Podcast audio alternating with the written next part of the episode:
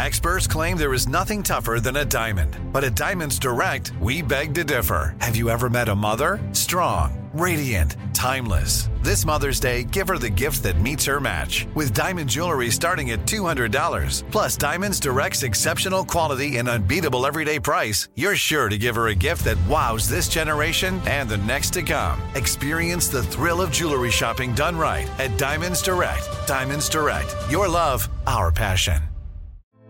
Hey, girlfriends, it's me, Carol Fisher, back with another season of the global number one podcast, The Girlfriends. Last time, we investigated the murder of Gail Katz. This time, we're uncovering the identity of the woman who was buried in Gail's grave for a decade before she disappeared. Join me and the rest of the club as we tell her story.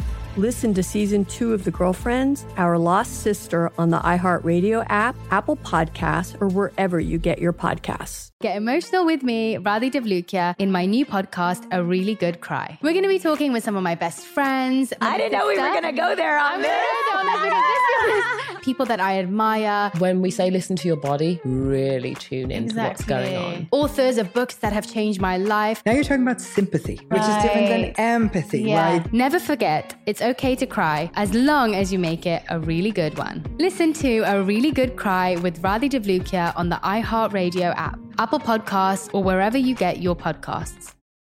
Hey guys, ready or not, twenty twenty-four is here, and we here at Breaking Points are already thinking of ways we can up our game for this critical election. We rely on our premium subs to expand coverage, upgrade the studio, add staff, give you guys the best independent coverage that is possible. If you like what we're all about, it just means the absolute world to have your support. But enough with that, let's get to the show.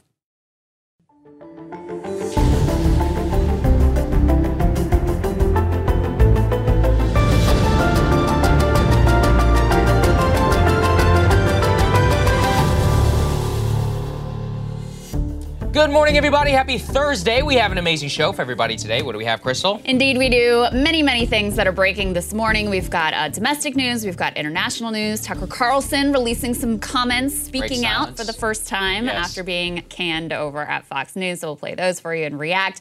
We also uh, have a bit of debt ceiling drama. Kevin McCarthy able to survive the mm-hmm. first test. It was able to barely cobble together enough votes to pass through his debt ceiling proposal through the House. Still very unclear what happens next. Um, we have uh, Zelensky and uh, Xi actually speaking on the phone. We'll tell you what we know about that. We've got some new uh, comments from Kamala Harris that you're going to enjoy.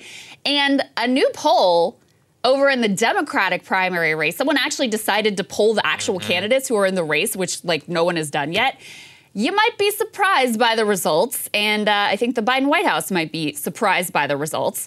We've got an escalation in the battle between Ron DeSantis and Disney. Nate Silver is out at five thirty-eight. Quite an extraordinary media move in a week of a lot of wild media moves. And we're excited to talk to Anthony Fantano now. He's a YouTuber uh, who he does a lot of music reviews, huge channel, and he's going to talk to us about these new A I Drake and The Weeknd songs that have been coming out, which actually, in my opinion, are not that bad. Low-key, not bad. Not, I'm a big music guy, and so I'm excited to talk to Anthony about it and yeah. what it means. Lo- yeah, yeah I, and I want to know his analysis of whether he thought the songs were good, because right. Loki, I'm not, I like some Drake songs, but I'm not a huge Drake fan. Yes. I actually thought this song was, like, better than many yeah, Drake songs. That's my thing, so. is I'm not sophisticated enough. I barely listen to any music at all, so I want to talk to somebody like him and be like, okay, like, how how much of a thing actually yeah. is? Because to me, you know, I'm I'm, I'm a nobody. The artist has got to be freaking out, think. though. Yeah, it, uh, it's going to be a great conversation. Yeah. I also want to take a moment here. I want to say thank you so much to everybody who's been heeding our call for support at this time. We shelled out the biggest expense in the history of Breaking Points for our new set. Uh, you guys are helping us. We have officially paid off the lights. Uh, we still have quite a bit way to go in terms of all the help. So as I've reiterated, the yearly and the lifetime members, they're the most helpful to us from a cash flow perspective. We also do have a donation button on our website, but we'd love for you to just become premium members. Not only just support the show, you get all the benefits and all of that. So breaking points dot com, if you're able, it means the world to us. Yeah, and thank you, thank you, thank you to those of you who've been signing up. Mm-hmm. It really, like, you guys are coming through as yes. you always have, and we are just extremely grateful. Yeah, absolutely. Okay, so uh, let's get to Tucker Carlson. Uh, pretty crazy. He dropped a new video uh, at eight oh one Eastern Standard Time yesterday. Uh, probably not a coincidence, because it's the exact moment when his old show was going live on the air. Oh, I didn't catch that. That's yeah. funny. Oh, yeah. That was certainly a little bit of a subtweet. Since has now garnered over twenty-five million views. Here's what he had to say. notice when you take a little time off is how unbelievably stupid most of the debates you see on television are. They're completely irrelevant. They mean nothing. In five years, we won't even remember that we had them. Trust me, as someone who's participated.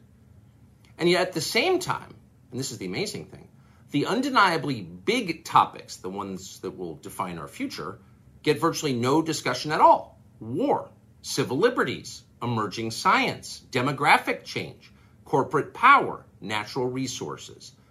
When was the last time you heard a legitimate debate about any of those issues? It's been a long time. Debates like that are not permitted in American media. Both political parties and their donors have reached consensus on what benefits them, and they actively collude to shut down any conversation about it. Suddenly, the United States looks very much like a one-party state. That's a depressing realization, but it's not permanent. Our current orthodoxies won't last. They're brain dead. Nobody actually believes them. Hardly anyone's life is improved by them. This moment is too inherently ridiculous to continue, and so it won't. The people in charge know this. That's why they're hysterical and aggressive. They're afraid. They've given up persuasion. They're resorting to force. But it won't work. When honest people say what's true, calmly and without embarrassment, they become powerful. At the same time, the liars who've been trying to silence them shrink, and they become weaker. That's the iron law of the universe. True things prevail. Where can you still find Americans saying true things? There aren't many places left, but there are some, and that's enough. As long as you can hear the words, there is hope. See you soon. Couple of big takeaways there, I think. Number one, uh, at the end, I actually thought was the most significant. There are still some places where you can tell truth. That could be a hint at his future. We know he's currently in the middle of a contract imbro- imbroglio with Fox News as to whether he will, we will even be allowed to see the man uh, sometime in the next couple of years. As I understand, he was under contract, uh, is negotiating his way out of it. Two, uh, I actually, from the content alone, uh, before, before you jump in, Crystal, yeah. I thought, at the very least, it was nice to hear most of the debates on television don't matter and have not mattered to our future. I would hope that that is a signal to the future that so much of what was included on the Fox News program, including, let's be honest, like for a huge portion of the Tucker Carlson show, mm-hmm. outside of his own monologue and his own pet interests, it was just standard fare B S, which Brian Kilmeade is uh, is including now, which he probably didn't even select. It was like some, some producers or whatever idea that you're just going along with. I am hoping that in the future we can move past that and actually get to something which is a genuine critique of some of the issues which he raised there in that. I'm curious what you thought of the video. I mean, I find the video kind of irritating for mm. in two ways. First of all, it was mostly like a lot of, you know, grandiose, not really saying much of anything. Another thing, like, dude, you're not a martyr. You called your boss the C word. You're involved in like multiple potential multi-billion dollar lawsuits. Imagine if you out there called your boss the C word. Do you think you would have a job at the end of the day? You probably like, would want to. In a to, way, it's yeah. amazing that he survived this long. But when you have, and there's some new reporting this morning about like the extent of how like out there the text messages that were revealed in the Dominion lawsuit, not even the ones that were revealed publicly, but ones that were redacted that the company came to know about, mm-hmm. like they were very concerned about what was in there. Apparently in there is where, you know, he called probably Suzanne Scott the C word. Again, this is his boss. Um, He's implicated in this uh, this uh, sex discrimination lawsuit from Abby, Abby Grossberg that Counterpoints covered yesterday. She claims she's got like ninety different audio tapes and recordings and whatever. Who knows what's in that? But Fox probably knows what's in that. He may be implicated in the Smartmatic lawsuit as well. All the texts that came out publicly during the Dominion thing were extremely embarrassing as well. So, yeah, you look at all these, you know, all these pieces. And you have the fact that advertisers don't want to advertise in his program.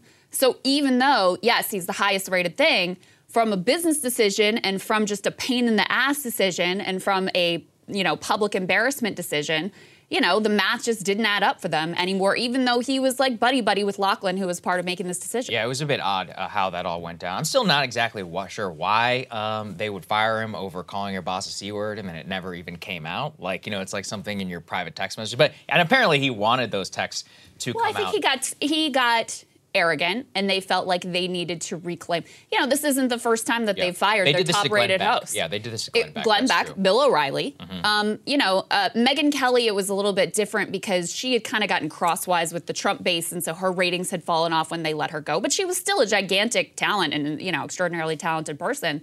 So Fox is reasserting their dominance in this situation. Now, is Tucker going to be fine? Is he going to find? Of course, he's going to find an audience.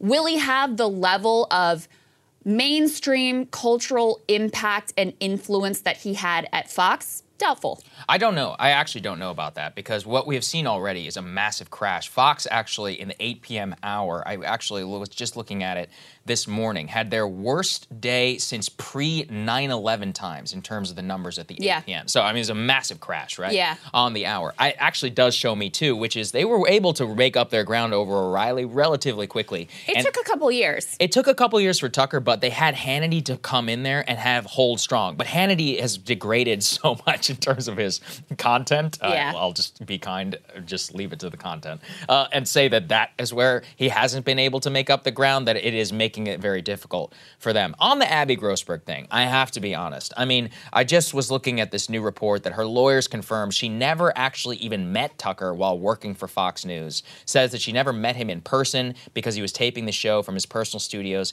in Maine and in Florida. The more that I'm looking at the lawsuit, she's accusing him, I guess, of promoting this hostile work environment. Mm-hmm. And that's part of the why, though, the E P was the target. Right. Because in, he's probably the main point of contact, right? Like, he has, there are probably one hundred people who work on the show, at least in some way.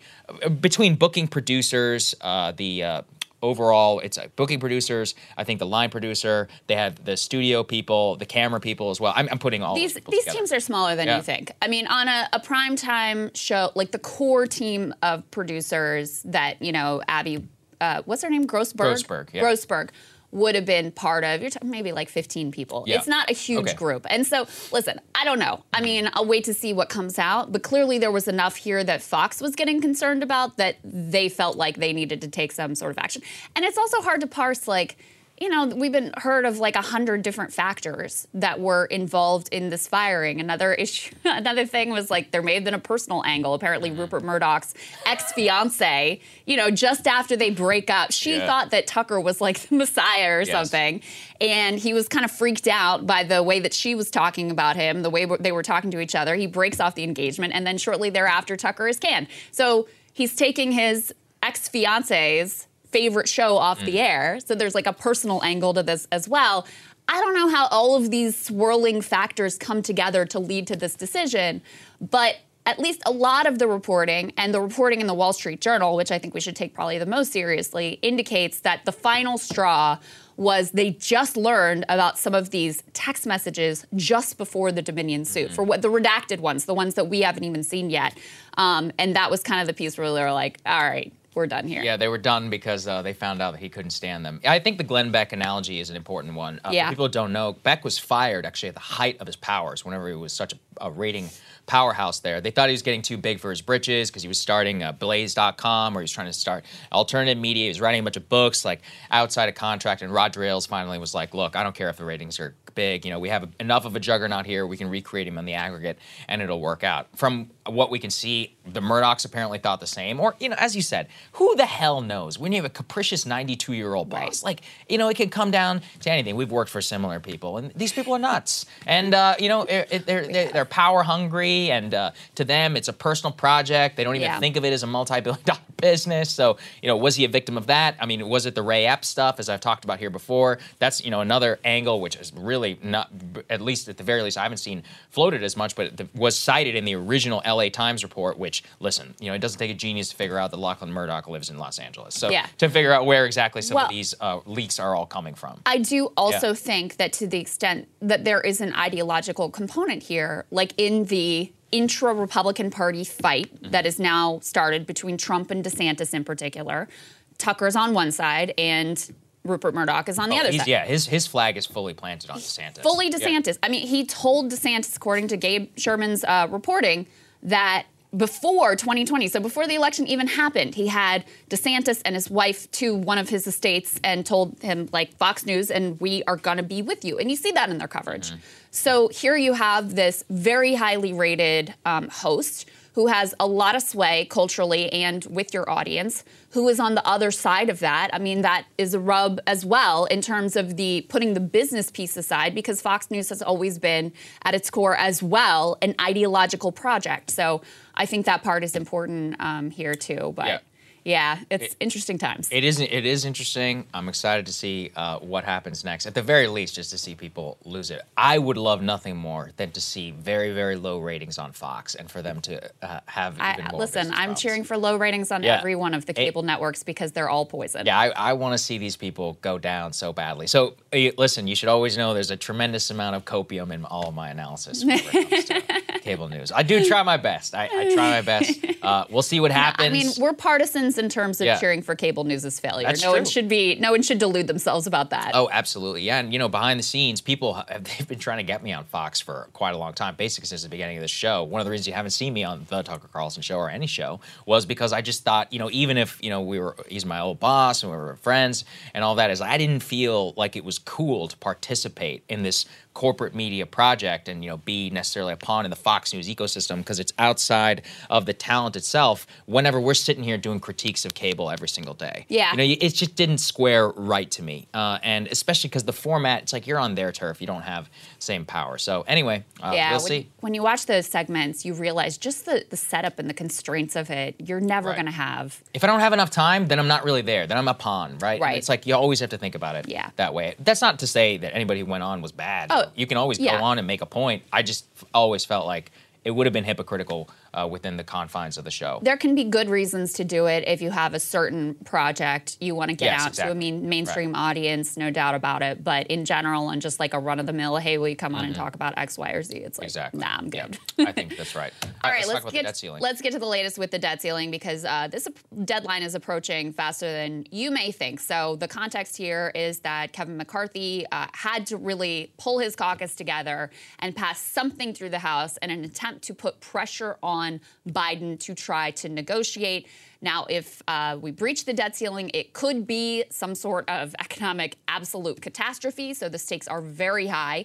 And as part of Kevin McCarthy's speakership deal with the holdouts, he agreed to some really eye-watering uh, cuts and to, you know, basically hold the country hostage in order to secure cuts that the uh, House Freedom Caucus really wanted. So he was able to succeed. Let's go ahead and put this up on the screen. This is a long way from being over, but he got his bill through the House. Um, there were four no votes. He could have afforded five no votes. So this was as close as he could possibly come. And that's no accident, by the way. They all trade off and figure out, like, okay, who are going to be the no votes and who's going to, like, take one for the team and actually go along with it. The no votes were all on the uh, sort of uh, furthest right of the party, Gates, Buck, Biggs, and Burchett. Uh, all the more moderates ended up uh, voting for it. Uh, let's put this up on the screen. This is how he ended up securing some of the votes. So there were a lot of pieces that people uh, across the ideological spectrum were concerned about. Um, uh, initially, McCarthy had said, like, no, we're not going to make any changes to the bill. You've got to accept it. But then they did end up making changes to things like biofuel tax credits, yes. work requirements for social safety net programs, and uh, Inflation Reduction Act funding for a host of Democratic priorities. Put this next piece up on the screen. This is why... Even though, okay, there were no Republicans that voted for the Inflation Reduction Act in the House. I believe that is correct. However, there were a number of provisions in there that are really beneficial to um, a lot of districts across the country, some of which are represented by Republicans. In particular, and this is kind of bullshit, um, this is for the Washington Post. This says, uh, ethanol, clean energy, fuel drama over G O P debt limit deal. All the Iowa Republicans yep. were very concerned about these um, Inflation Reduction Act provisions that boost ethanol as a theoretically clean energy source. Now, this is sort of a fiction. In fact, it's a total fiction that ethanol is, in fact, a clean energy source. But because Iowa has always long been very important politically, Um, it will be less so on the Democratic side, but continue to be on the Republican side. Like, corn is king in terms of our politics. And so this is basically like a corn subsidy. A group of eight G O P lawmakers from the Corn Belt on Tuesday objected to repealing the incentives in the I R A for ethanol and other biofuels that have flowed to their state since the passage of the climate law. You also had some concerns from Nancy Mace about the repeal of some of the other Inflation Reduction Act provisions. She said, we have a manufacturer in South Carolina in my district that builds the conductors for wind energy to get it from the windmill to wherever it's going. Uh, she appeared to be referring to an energy company, Nexen's plant in Charleston, that manufactures high-voltage power cables that carry energy from offshore wind farms to land. That facility, announced in twenty twenty-one before the climate law's passage, has brought hundreds of jobs to the area. Also in Mace's district, she had a battery component maker, Redwood Materials. They're building a three point five billion dollars manufacturing campus also near Charleston. Companies said that the I R A did influence their decision to move forward with the facility. So even though Republicans didn't vote for the I R A, some of them like some of the provisions and were unhappy with them being rolled back. Sagar, my read on how he was able to actually secure these votes in spite of the concerns is not only the little tweaks that were made, but also they know that this is not actually going to happen. Yes. So they didn't feel like the stakes of voting for this were really that high. Well, what happened basically is he said, look, I'll give you guys whatever on the ethanol, but all of us know that this isn't going to pass. Um, and what the reason was is he made the case based on the analysis that I was talking about on our last show, is he was like, do you want us to negotiate this deal or do you want Mitch McConnell to do it? Because if you don't vote for this bill, then I have no authority to negotiate with President Biden, and then we will have no seat at the table and they're going to ram it down our throats. So the House basically said, all right, well, we're going to try and keep our power. We have the majority in this chamber. It's one of the only places that we can still exercise power and extract at least some concessions should the time come. The thing is, too, is that what this does is it changes the negotiation dynamic. President Biden yesterday at the White House uh, joint press conference in the Rose Garden said, I'm not going to negotiate with Kevin McCarthy about the debt limit. It's like, okay, well, I mean, you could say that. It's April twenty-seventh, but let's put this up there on the screen. In terms of the reported amount of tax revenue, when the government will actually reach the debt limit, we don't know the exact date, but it is likely to come sometime in July. We don't know in July. Originally, some people thought it might come in June because tax revenue was flat, but a lot of people pay their taxes late. So now that they did, uh, we will likely push it to sometime more squarely in July. So, look, I think there will be a lot of standoff and a lot of posturing now that this is over. Who knows? Around, let's say, what do you want to say, three weeks before? Something like that, then things will start to get interesting. That's when the Senate might get involved. They might try and pass and amend what I've previously spoken about, a revenue vehicle to try and add their own version of the debt ceiling. We could have McConnell versus McCarthy stuff. We could have conferences between the Senate G O P and the House G O P in terms of what they're willing to negotiate, and then they present a unified plan to President Biden. But this is like step one, and we still have like nineteen more steps. And go. Nobody knows yeah. what those and nineteen more steps are, are. Yeah. right? I mean, and yeah. step nineteen might be like literally off a cliff for the entire it's country possible. And the world and whatever. Um, even though this particular bill is not going to be what comes to, to pass in terms of, you know, the cuts that it entails and the specifics of it, that doesn't mean that there wasn't political risk, and there isn't political risk for the Republicans who mm-hmm. voted for I it. Agree. Because you can guarantee Democrats are already going through with a fine-tooth comb and cutting ads against all of the members that voted for it of, like, here's what they did to veterans benefits. Here's what they did to X, Y, or Z program that brings jobs that are important to this district.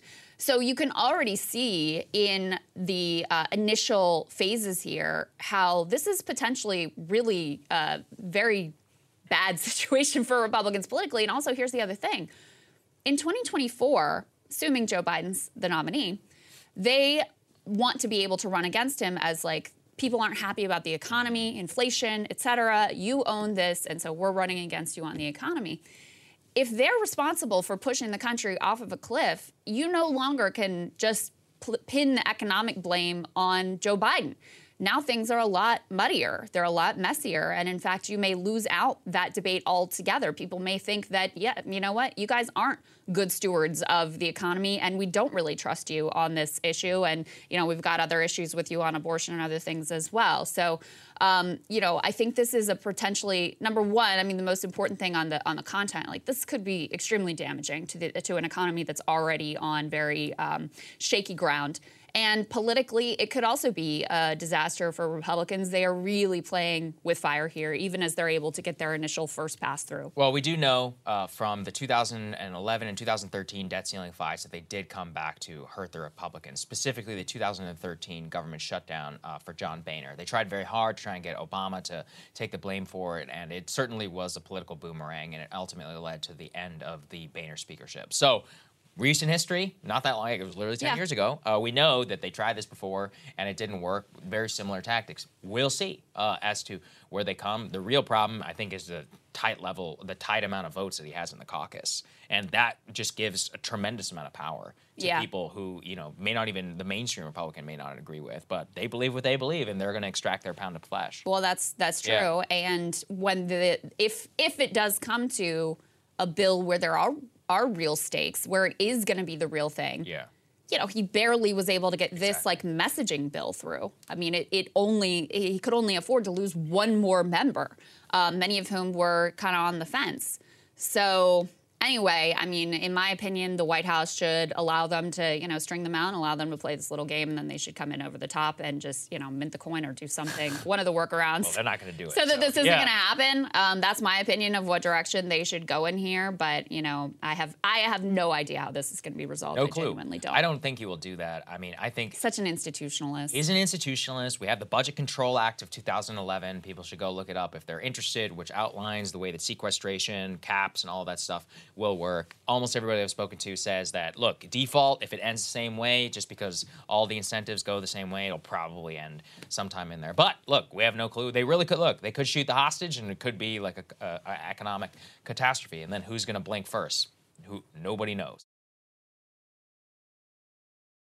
All right. That's right. Let's talk about Ukraine. An extraordinary phone call happened yesterday. President uh, Xi Jinping and Zelensky of Ukraine speaking on the phone for the first time for over an hour. Extraordinary phone call. Let's go to put this up there on the screen. Uh, very good analysis from the Financial Times. They say that Xi Jinping, quote, urged his Ukrainian counterpart, this is according to the readout from the Chinese government, to negotiate with Moscow, the first conversation between the leaders since the invasion. In the hour-long phone call, Ukraine's president said it was, quote, long and meaningful, and he said it would send a special representative to all parties, this is Xi Jinping, to seek a political settlement of the war, according to this Chinese Foreign Ministry statement. The reason why this is so important is it comes on the heels, Crystal, of the peace deal that had already been released by the Chinese government. The U S government, of course, already shot that down. Yeah. President Zelensky, though, took it very seriously. He understands that they have tremendous economic ties. Uh, and also that, you know, China kind of represents what I would say is the other view of the Ukraine conflict outside of the West, between Beijing,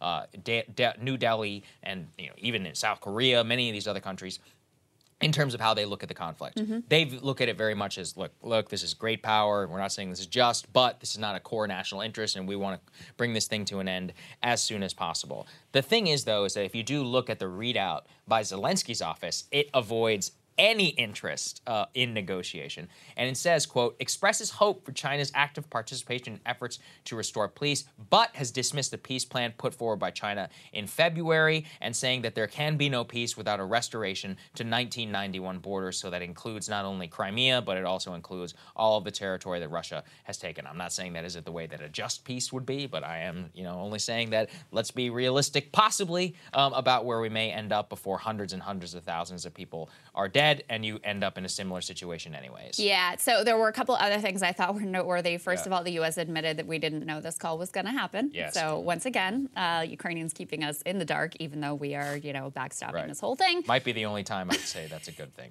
yeah, yeah, but I, I liked the way they, they had this sort of like cope of like, oh, but we're really glad it happened because yeah. we want the Chinese to hear no, the Ukrainian point of view. It's like, are you really glad it happened? Because previously you were saying that if China was able to negotiate a ceasefire, you would... Um, be opposed to it right. and potentially try to, to block it. So I thought that was noteworthy.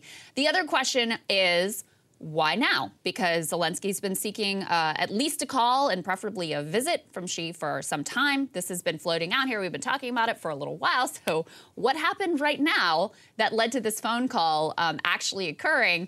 Put this next piece up on the screen. So it comes in the wake of this um, absolutely, you know, fury from Europe, which is pretty understandable from some of these countries, honestly, after a Chinese diplomat basically su- suggested that some of the ex-Soviet states were fake, Um, the word here they use is not sovereign. And um, so there were comments made effectively questioning whether the post-Soviet states really had international standing by law.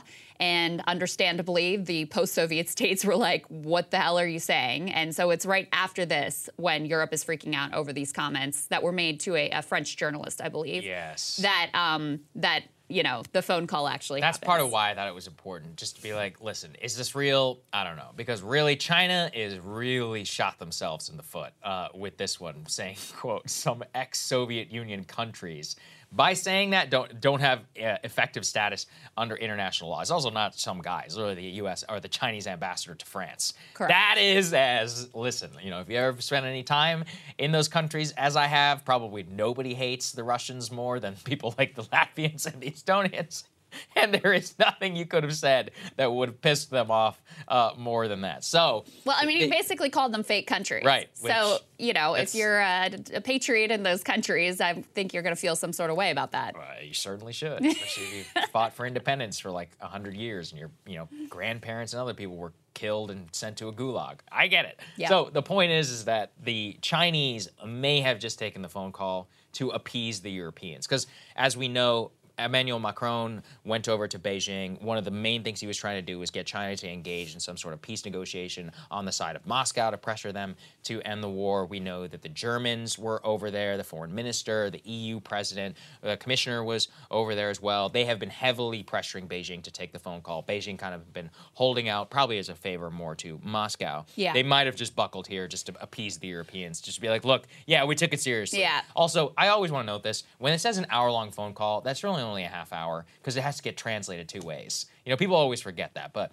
it's extremely tedious actually watching this because, like, a guy like Zelensky, Zelensky obviously speaks, speaks Russian, um, but I don't know actually if any Chinese foreign ministry official speaks Ukrainian, but in some cases it can be like Ukrainian to Russian to Chinese, and then it can come back, you know, on the phone call whenever these people speak, and usually they're reading from prepared statements. So it's not as serendipitous, I think, as a lot of people think. You know, every time they say, oh, President Biden had a two-hour-long phone call, I'm like, so it was a one-hour-long phone call. Yeah. Because half of it is translation. Yeah. People it was still one that. hour. It's still like, cool. Yeah, you know, it's, it's a significant, yeah. lengthy, right. ish conversation here, but I, I think you're exactly right. And um, you know, China really wants to be seen. They want to maintain uh, somewhat of an impression of neutrality within this conflict. And so when uh, this Chinese diplomat made these comments, it, I think it made them feel like, all right, we're appearing a bit too much, uh, too favorable towards Russia, too partisan on their side. And so this was the way to try to clean it up and try to reclaim some sense of neutrality, even though, you know, the U S public doesn't see China as a neutral actor, but I think a lot of other folks around the world do. And Zelensky himself has been interested in getting them involved in trying to resolve this conflict. So that's always important to note as well. Yes. So just keep all of that in mind uh, as it goes. But as a as an act, it is still extraordinary. All diplomacy, in my opinion, is good. Absolutely. I hope that these people continue to talk. They're definitely getting a very different view. It also does show you, you know, the Ukrainians, I've met some of them here in Washington. They can be some of the most obnoxious people on earth. Like, if you were one of those uh, who says anything contrary to whatever their foreign ministry thinks, they call you a Russian propagandist. But clearly, you know, when the Chinese come out with a peace plan, if you said that here in D C, as we have, mm-hmm. uh, we've s- said something similar. Oh, smeared, you know, uh, horrific, can't, out, out by beyond the pale. The Chinese say it, and Zelensky hops on the phone because outside of the Western context, these people are realists. They're dying. Not only are they dying, and we'll show you how much they are dying, they're running out of ammo, their economy has been devastated, and also they know how the real world works, and that, you know, beyond the posturing for a bunch of people in D C, specifically my neighborhood, who have more Ukrainian flags than American flags, uh, that in reality is going to end one way, and they want to try and get to that point. For us, they need us in a rah-rah mode, so we keep giving them as many bullets yeah. as possible. Yep. But for the rest of the world, they're singing a very different tune. Look, they don't have the luxury yeah. of just putting up like a flag in solidarity right. exactly. and calling it a day. That's right. They're living with the reality of the horrors of war. Um, and they're not stupid. They see the same assessments that, you know, we were able to see, thanks to Elise. This show basically, like, this is very likely headed to a grinding, brutal stalemate. So any chance to, you know, improve position, uh, achieve some potential talks. I mean, this is beneficial for the world. It's beneficial for uh, the Ukrainians. It's beneficial certainly for uh, the U S, in my opinion, mm-hmm. because uh, this is, I mean, war is a horror. This is a brutal toll that has been taken on this country and on this people. And so, yeah, I, I agree with you that, you know, any potential talks, any discussion here, any diplomatic openings whatsoever are to be cheered and encouraged. At the same time, uh, as I just referenced, there has been uh, brand new information out of those leaked documents that the Washington Post has only now come around to telling us. Really interesting, isn't that, Crystal? Uh, first, you know, we got to make sure that we know the identity of the leaker weeks ago. And witch then, hunt first. Yeah, witch hunt first and then the news second. Let's put that aside. They're the only ones with the docs. As I've said, I'm long waiting for these docs. If you have them, please send them so that I won't write them with stupid headlines like this one, because they really bury the lead. In the trove of leaked documents, the U S government estimates between one hundred twenty-four thousand and one hundred thirty-one thousand Ukrainian soldiers have been killed or wounded since the start of the invasion. That is five times what Kyiv has publicly disclosed. I'm not saying, that, you know, look, in this particular case, I understand why Kyiv lied to the world. I probably would too, if I suffer devastating losses, and you don't necessarily, of course, want the enemy to know how badly you're doing. Russia also has suffered tens of thousands of casualties, hundreds of thousands, possibly, of casualties. Nobody knows what the actual figure is. But uh, what do we learn from that?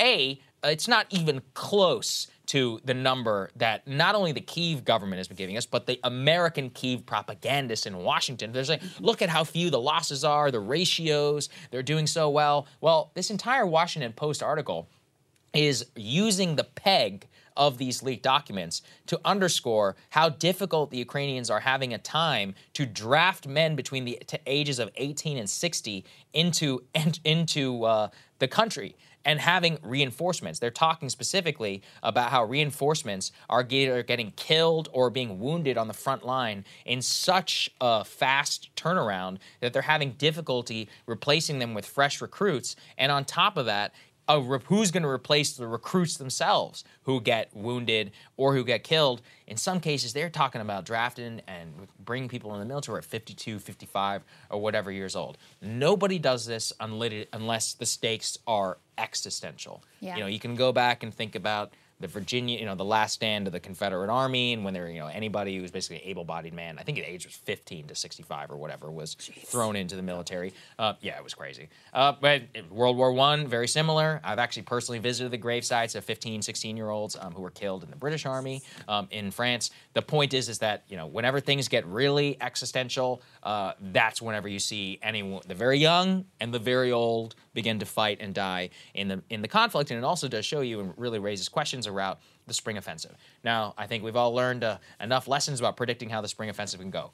Who knows? Did very well last time. Uh, it blew all apart all expectations. Clearly, you know, Bakhmut still has not fallen. They're throwing an extraordinary amount of man and materiel, but can't underestimate the toll. Yeah, uh, you know, no, that's, that's like right. saying, you know, that's like saying in nineteen fifteen, well, it's like, well, the line is held in Verdun. I'm like, yeah, but, uh, you know, one hundred fifty thousand people are dead. Yeah. So is it a victory or not? Yeah. I don't know, you know. There were some extraordinary details in this uh, report. You know, we previously talked about how Russia had just passed a, a new law to make it more difficult to avoid the draft there with these, like, e-draft notices that, you know, you're assumed to have been served with your draft notice and you're barred from leaving the country. And if you don't show up, um, then you're subject to all sorts of, you know, you can't take out a loan, you basically can't do any banking, your, your life is sort of shut down if you don't report to a draft office.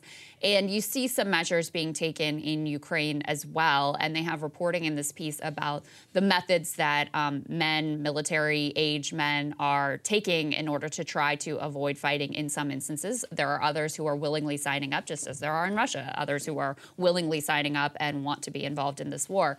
So uh, they said that previously officials could only deliver draft papers to people's homes. Some avoided the notices by staying at different addresses than where they are officially registered. New rules have widened the scope of places where men can be stopped and questioned about their draft sta- status.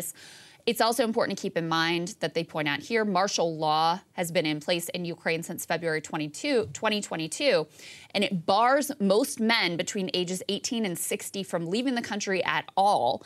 Under mobilization rules, any man in that range can theoretically be called to fight. Exceptions are made, including for students, parents with three or more children, under eighteen, caretakers of disabled dependents, and those deemed medically unfit, among others. So, um, so I think this just, you know, it underscores the horrors and the human toll and the number of people who are being fed into a meat grinder here, and there's nothing to say about it other than it's awful and yeah, it's horrif- horrifying. It certainly is. And also a big development uh, here in terms of our politics. Governor Ron DeSantis giving an interview while he was abroad in Tokyo to Nikkei. Let's go and put this up there on the screen with a direct quote about what he said around Ukraine. Quote, "The Europeans really need to do more on Ukraine. I mean, this is their continent. The U S has provided for security for them. And yes, Poland, there's some stuff that they are doing, and that should be appreciated. But Germany, they're not doing anything." Let's go to the next one uh, there, please. Quote, "You don't want to end up like in a Battle of Verdun situation where you must have just had mass casualties, mass expense, and end up with a stalemate." He said, "It's in everybody's interest to try and get to a place where we can have a ceasefire." So, look, uh, it's a, at least a positive comment, and I think it also should be taken note of this. At this point, no matter who wins the G O P nomination, let's be honest, it's only going to be two people. It's either going to be Trump or it's going to be Ron DeSantis. They now have a very different view on Ukraine than President Joe Biden. Mm-hmm. And Ukraine, this is proof, is going to be a huge dividing line between the two. I also want to say this. Does DeSantis really mean it? I don't know. I mean... Does Trump yeah, really, really mean it? I don't know. Does Trump either. really mean it? Yeah. I don't know either. I mean, it's one of those where, look, with Trump, I mean, the guy had John Bolton in office. With DeSantis, he had a very different tune when he was in Congress. He tells Tucker one thing. The next thing, you know, he's singing the neocon tune in his Piers Morgan interview. Where is he? You know, is he going to answer more to his billionaire donor buddies who were super pissed at him for his previous comments on Ukraine? I view him very much as a very politically calculated mm-hmm. uh, person. Yeah. Trump, I think, isn't politically calculated. I think he just doesn't know what he thinks about anything. He's um, just like a very in-the-moment, yeah, capricious gut id. player. Yeah, yeah pure id. Right. So, listen, uh, on both of them, who the hell knows? But on rhetoric alone, and we have no idea on substance until we can judge it on its face, it will be a dividing line in twenty twenty-four. Yeah. And I think that's important. I think it's important for people to get a choice. Yeah, I, I think that's right. Yeah. And, I mean, the, the question is always, like, how much is foreign policy going to factor into people's votes? Um, the conflict, I think, for a lot of people feels very distant right now, even yeah. though, you know, it, it looms over everything. And obviously we cover it a lot here because it is really important and possibly even existential. Um, but uh, I think the other thing you can see from these comments is it won't be as much of a dividing line in the Republican primary as it might have been. Mm-hmm. Uh, Trump has moved on to focus on other ways of attacking DeSantis on Social Security, Medicare, Disney, which we're going to talk about later, and, you know, his uh, theorizing that Ron DeSantis is a groomer. So. Yes, yeah, I know, uh, in terms of what the fights between them uh, are. But look, on the politics, on the substance alone, there's no getting around it. This is a big, big deal. Uh, how How it will actually manifest, who the hell knows? Yep. All right, you guys are going to enjoy this a lot. Uh, our eloquent vice president had some thoughts on the moment and the time and the moment that we wanted to share with all of you. Take a listen.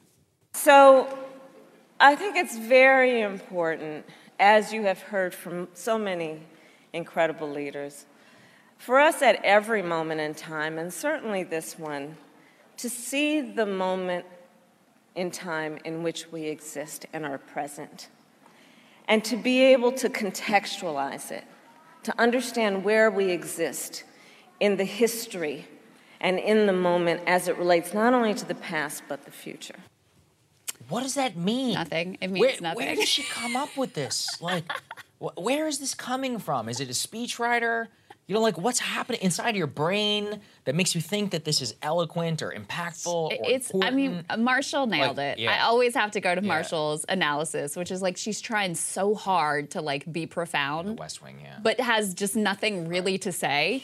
So it ends up like this, and this is far from the first time. Listen, anyone, there are, mil- you know, anyone can have uh, an instance where they're sort of rambling on in nonsense words, but this happens all the time. Oh, every time you put this woman in front yeah. of the cameras, it's like, what are you even saying right now?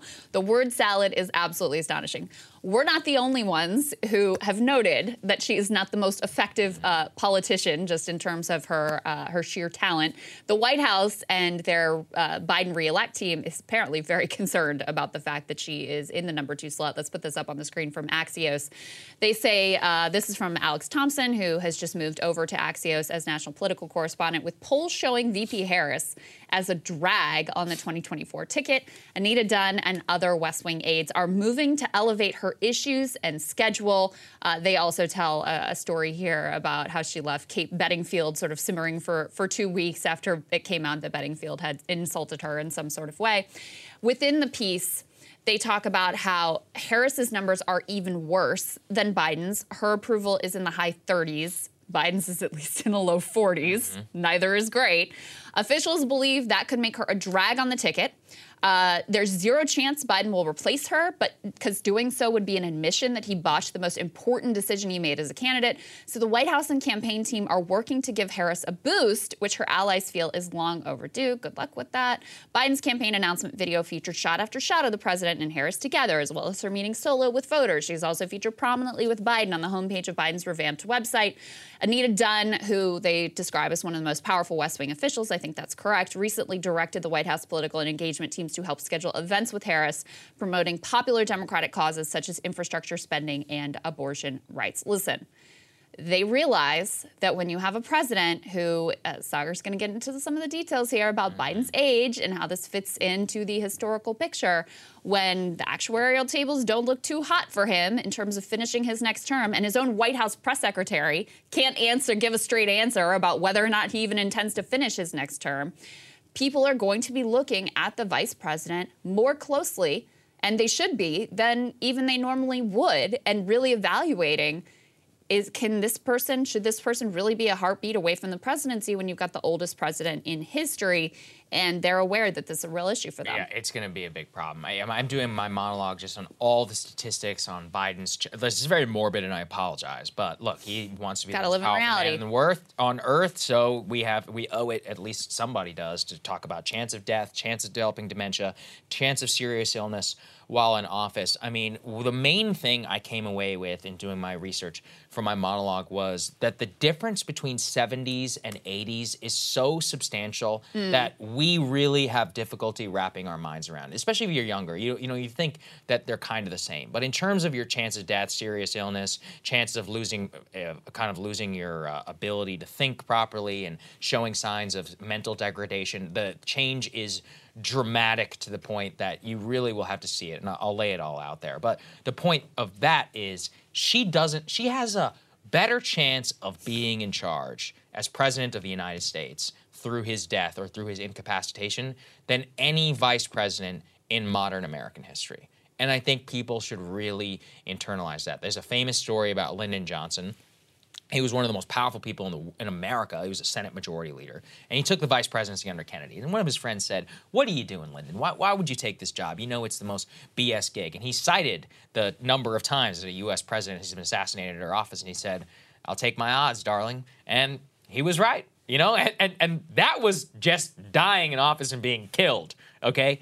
That's not serving for the oldest man to ever hold the Oval Office. Yeah. Really put that in perspective. So outside of the very real risk, actually, of being, I hope this doesn't happen, I'm just saying, like, you know, if you look at the statistics, all the history of that, of dying in the Oval uh, from unnatural causes, the risk of natural causes is exponentially higher than any man who has ever held the office. I mean, we're talking about an age here where a single fall is like is could be death. And once again, like, I don't want it to be. I hope that doesn't happen. But we have to be realistic. And he is asking us to put a tremendous amount of faith, not just in him, in his ability to live, in his ability to conduct the job, and then to select this woman as possibly our next commander-in-chief. I, I could also, never pull the le- lever for her, ever. I, I also yeah. think it's incredibly irresponsible that his team and mm-hmm. him have seen her inability to rise to the moment and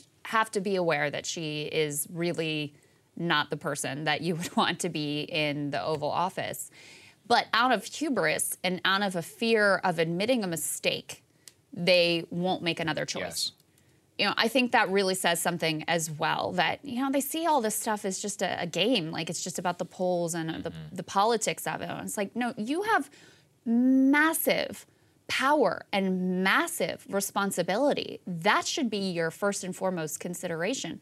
Not saying he's any different from other politicians in that regard, but I think it's worth reflecting on that choice, that they know this is a problem.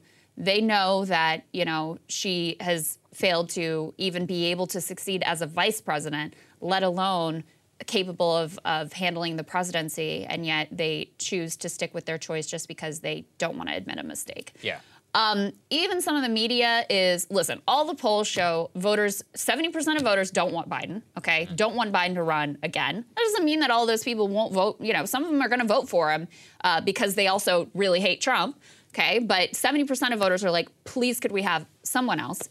And a majority of them, what's their number one concern? It's his age. It's, we aren't confident that he's going to be able to effectively and competently serve uh, another term. So there has been uh, a little bit of media scrutiny on this question, and he was recently asked uh, about some of these issues. Let's take a listen to a little bit of that. You've said questions about your age are legitimate, and your response is always, just watch me. But the country is watching, and recent polling shows that seventy percent of Americans, including a majority of Democrats, believe you shouldn't run again. To age, you know, and, and polling data. I noticed the polling data I keep hearing about is that I'm between uh, uh, forty-two and forty-six percent favorable rating, et cetera. And, uh, but everybody running for re-election in this time has been in the same position. There's nothing new about that. You're making it sound like Biden's really underwater. With regard to age, uh, I can't even say, I guess how old I am, I can't even say the number. It doesn't, it doesn't register with me. And, uh, but the only thing I can say is that um, one of the things that people are going to find out, they're going to see a race, and they're going to judge whether or not I have it or don't have it. I respect them taking a hard look at it. I take a hard look at it as well. I took a hard look at it before I decided to run. And, uh, and I feel good. I feel excited about the prospects. And I think we're on the verge of really turning the corner in a way we haven't in a long time. He's like, oh, voters will have a chance to evaluate. No, they won't. No, yeah. they won't. No, they won't. Because you have rigged the Democratic primary, mm-hmm. but the state's in the order you want them. You're not going to host any debates. So, yeah, if you have a full and open democratic process where, oh, you're sitting for interviews and giving more press conferences, this is like a very rare one that he actually did, and people actually have the opportunity to evaluate you versus the alternatives, and you even acknowledge that the alternatives exist, okay, that's a different deal. But they've gone above and beyond to shut down any sort of primary process for all their talk of democracy. When it comes down to it, their whole strategy, and this is what I'm talking about in my monologue in part, given Bernie's endorsement of Biden, their whole strategy is to make people feel like you have no other yes. choice, that there are no other quote-unquote serious candidates in the primary. We're about to show you some polling that may uh, say otherwise. And in the general election, Trump is so bad that it's effectively no choice as well. They don't want a democratic process. They want a coronation. They want people to feel they have no other option. Yeah, I think you're right. Uh, we're going to talk Talk very specifically about the polling, which is insane, which the media would really rather that you not hear about. And altogether, uh, I just think that the way he has handled it is outrageous. And I also just do want to show everybody a little bit behind the scenes, which we always try to do here. Put this up there on the screen. Uh, Biden cheat sheet shows that he had advanced knowledge of a journalist question. That wasn't the question that you had in front of you, but it was actually the next question, uh, where he called on a reporter, the L A Times reporter, Courtney Subramanian. Now, the reporter asked him a question specifically about reshoring semiconductor manufacturing with alliance-based policy. What you can actually see in the cheat sheet that was zoomed in on by the uh, photographers who were present there in a, in a picture captured by Getty Images, they show not only her face, they have her title, the pronunciation of her name, and right underneath her question, they have bullet points for his answer on what he's supposed to say. Now, I want to say this again.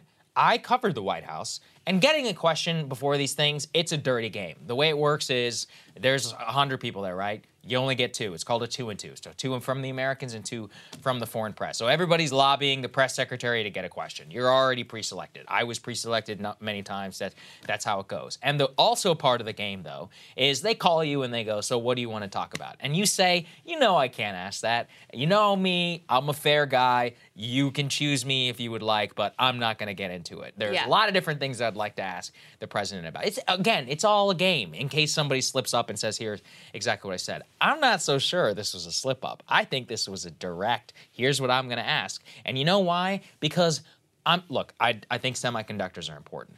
But I'm sorry, you get two questions before the president. The first is obviously about the re-election, and the second one is about semiconductor manufacturing policy. Yeah. That's insane. That's ridiculous. Yeah. Like, it, well, you, there are so many more pressing things that you could have asked the man about, and that answer, was the biggest plant that I have yeah. ever seen before. It, it's embar- I mean, it's embarrassing for everyone involved. Yeah. Uh, clearly, his staff, as you point out, every president. Everybody's staff tries to get a jump on, all right, what are these it's reporters going to be assets? Sure, no yeah. doubt about it. But um, embarrassing for him because there's already these questions about could you handle a question coming out to, at you that you weren't expecting, yes. number one. Humiliating for this journalist oh, because the, the question that's listed on the sheet is like verbatim. It's exactly what you said, it, which is crazy. She might have emailed it to them. That's what I'm starting to say. Right, so yeah. I mean, it is the verbatim question that she ends up asking. Not just some general sense of, oh, she might ask about semiconductors. No, no, no. Here is the specific wording that she is going to use, and here, sir, are your bullet points of what you are supposed to reply. So, listen, put this in uh, the context of the president who was given the fewest press conferences, sat for the fewest interviews, all of their, you know, democracy dies in darkness, liberal media, whatever. If Trump was this uh, shut off from the media, they'd be freaking out. If the Republicans were blocking any sort of primary debates, they'd be freaking out. And in fact, there has been lots of outrage coverage about Trump is now suggesting, which is not okay either, that he may sit out from the Republican primary debates. Well, there's lots of outrage. They can see how that's anti-democratic when it's on the Republican side, but when it's Joe Biden, no, that's all fine and good, and it's just what we expect. Uh, at the same time, there's huge effort now in the media to once again paint him as like, oh, he's so electable. This is going to be a shoo-in, no problem. Uh, David Frum, with uh, one example of this genre of analysis now, put this up on the screen. He's saying the coming Biden blowout. Republicans thought about running without Trump in twenty twenty-four, but lost their nerve. They are heading for electoral disaster again. Maybe, possible. You know, I mean, Democrats did better in the midterms than they were expecting. They still sti- still did lose the House, so it's not like it was amazing for them there either. Maybe people are so done with uh, Trump that they suck it up and, and vote Joe. I think that's a very possible outcome. I also think it's a very possible outcome that we end up with Donald Trump back in the White House again mm-hmm. if he ends up being the Republican nominee. And also, by the way, it's not clear to me that DeSantis or another Republican candidate is actually more electable than Trump either. Maybe, again, possible, but um, that is much murkier to me than it is to people like David Frum, who apparently learned absolutely nothing from twenty sixteen. Yeah, these people are nuts. I mean, go and put the next one up there, please, on the screen. Like, look at the general election polling, people. Like, it's not great for Joe Biden. It has an R C P average at Trump one plus three. Now, look, who knows? The R C P average was off by about four in the Democratic direction uh, in two thousand twenty-two. It was off by about four in the Republican direction in two thousand twenty. So uh, I guess it averages out. I don't know which way to read that. What I do know is, Crystal, if it's off by four, and so basically unless you're leading by anything out of that, you're within the margin of error. And if you're within the margin of error, well, you can lose or you can win if you're uh, Trump. So maybe have a little bit of humility about what the hell is going on. They are all cheering for Trump to be the nominee yeah. once again. And I just, they learn nothing. They right. learn absolutely nothing. And also, by the way, many of these people became very wealthy and famous uh, in opposition to Trump. So they have their own sort of incentive as well uh, for him to be the party nominee on the Republican side. Absolutely right. Uh, at the same time, so there have been a million polls of the Democratic primary race, and normally what they do, and I have never understood this, is they'll put a whole laundry list of candidates in there who have no intention of running, who've said they're not going to run. I mean, they've polled like Michelle Obama right. and all these people who were like, I am not running in the primary, but they'll put this whole laundry list of candidates. Oftentimes, they'll completely leave off um, Marianne Williamson and now uh, Bobby Kennedy, uh, even though they are actually running and they are in the race. Well, now we have a very clear picture of who the Democrats in contention are going to be. They have all now announced. Probably. I mean, I think it's unlikely that you see any other entrants. I don't see anyone else making any noise about it. You've got Marianne Williamson, you've got Bobby Kennedy Junior, and you've got Joe Biden. So lo and behold, one news organization decided, let's actually poll on the contest that exists rather than this weird fantasy one where we're running A O C and Michelle Obama and Hillary Clinton and every other laundry list of candidate. And the results are kind of interesting. Put this up on the screen. This is Fox News poll. Mm. Uh, and they're, you know, serious pollsters over there. Joe Biden's at sixty-two percent. Robert Kennedy Junior, nineteen percent. And Marianne Williamson at nine percent. So you've got, you know, that's more like a third. You've yeah. got a third. And you've got, you know, more than a third of voters who are not backing Biden here. Those numbers, considering the media has completely pretended like these two candidates don't even exist, mm-hmm. right? Anytime they even get mentioned, it's always couched in all this language about they're a long shot, they don't have a real shot, they're not considered serious, they're, you know, they're like all of this language to try to dismiss them or uh, invisibilize them entirely. They've been mocked and derided in the media, and yet clearly there is an appetite for vote from voters for something other than a coronation. They are open to options. They would like to hear more about the options. And at the very least, they deserve to be able to see these candidates debate their ideas. And if at the end of the day they decide, listen, Joe Biden is our best bet for whatever reason, okay. But the fact that they are openly, explicitly, the Democratic Party blocking any sort of a real primary process is truly unconscionable, given the fact that there is a real appetite obviously for alternatives. Yes, uh, absolutely. I, it's stunning also just to consider the media treatment. I mean, somebody who's polling at nineteen percent.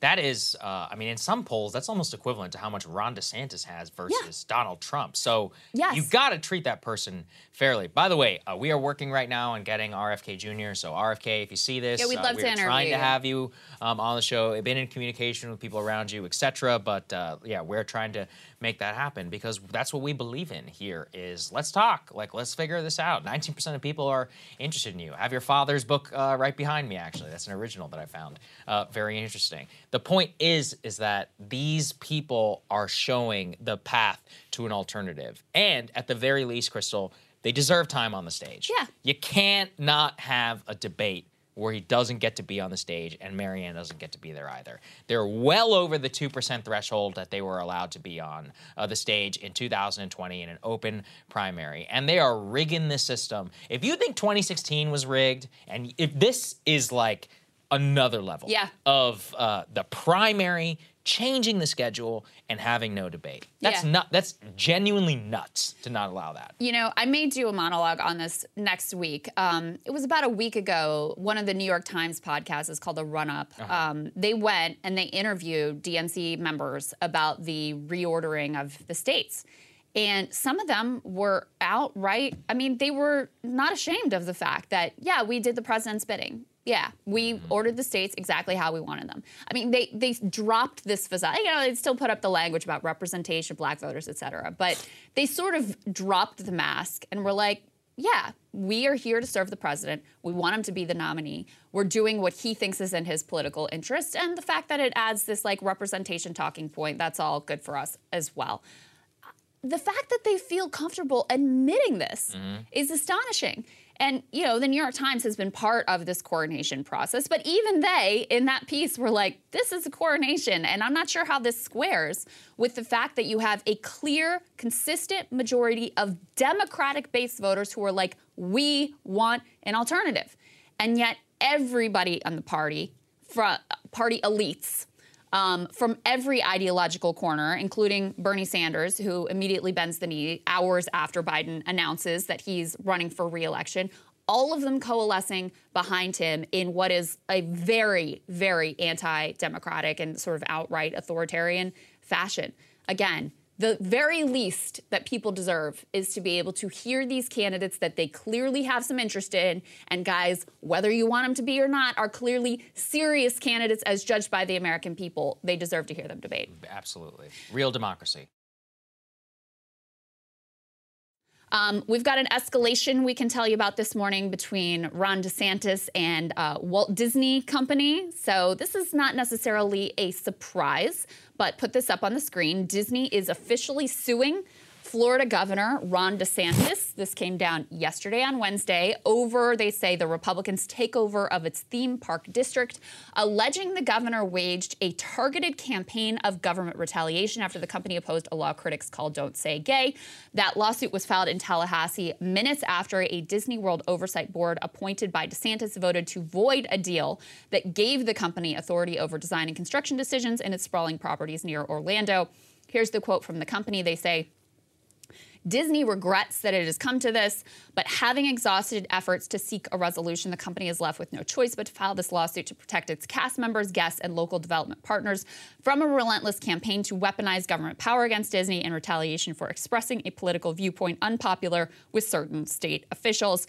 Just a, a brief reminder of how we got to this point. Um, Disney has a uh, sizable L G B T Q uh, fan base or customer base. They also have positioned themselves as being sort of allies. So when this quote-unquote Don't Say Gay bill passes in Florida, they were under a lot of pressure to say something. They put out this, you know, sort of late and not all that strong statement about it, but in opposition to it. DeSantis takes it as an opportunity to stand up to the woke corporation.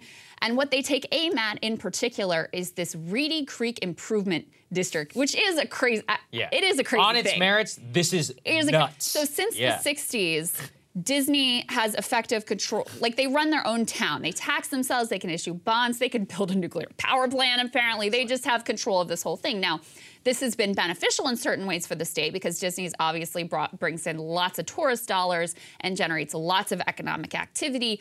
Uh, they employ tens of thousands of people in Florida, so it's been that's been the partnership. And it's very clear that DeSantis decided to retaliate. I mean, I don't think anyone can look at the situation and come away with any other idea than he decided to retaliate against them because he didn't like the political uh, perspective that they were offering. Disney pulled kind of a fast one on DeSantis, though, and it left him looking a bit foolish. Because uh, at the very end, before they put the DeSantis appointees on this Reedy Creek Improvement Board, the Disney favorable board passes this development deal, effectively taking control away from the board and handing it back to Disney. So now DeSantis has been maneuvering with his appointees to try to undo that and unravel that, et cetera. And now we're at loggerheads with this lawsuit. The other piece of this from a political perspective, I've got some polling on this that shows it's kind of, it's a little bit muddy how this is all going to work out for him, is after Disney was able to pull a fast one on him and get the upper hand, a lot of his Republican adversaries mm-hmm. came out, including Nikki Haley, but including, Trump. most importantly, yeah. Trump, who said he's getting killed by Disney and this is all a P R stunt. And he really planted his flag very aggressively uh, in opposition to what DeSantis is doing here, and also just trying to paint DeSantis as, like, weak and foolish that he got played in this way. So DeSantis has been scrambling to figure out what to do. And just as a reminder, he, like, had a kind of weird press conference where he was floating like, oh, well, maybe in response, I'm going to build my own theme park, or maybe I'm going to put a prison next door to Walt Disney. Take a listen to what he had to say. Maybe have uh, another, uh, maybe create a state park, maybe try to do more amusement uh, parks. Uh, someone even said, like, maybe you need another state prison. Who knows? I mean, I just think that the, the possibilities are, are, are, are endless. And so that is now going to be analyzed to see what would make, make the most sense. So let me just say, Sagar, on the legal merits, I yeah. genuinely have no idea. Yeah, okay. Like, it's very complex, like, you know. You're not Florida property law experts. No. Yeah. So I have no idea yeah. how this will be resolved legally. I yes. will say, uh, from my general knowledge of the American legal system, gigantic corporations yeah. who can hire, you know, well. you know, spend billions of dollars on attorneys if they want to. They often have an upper hand in these disputes, and Disney clearly sees this as close to existential, uh, very, very important to them. So that's all I can really say about it. Here's the issue for DeSantis. You said you were going to pick a fight with Disney. So now if you lose, you look weak. Uh, and if you come at the king, you best not miss. And Disney, that's it. You know, they run that state. It's like And look, at least when the Georgia legislature went after Coca-Cola, they actually won, or, or with M L B.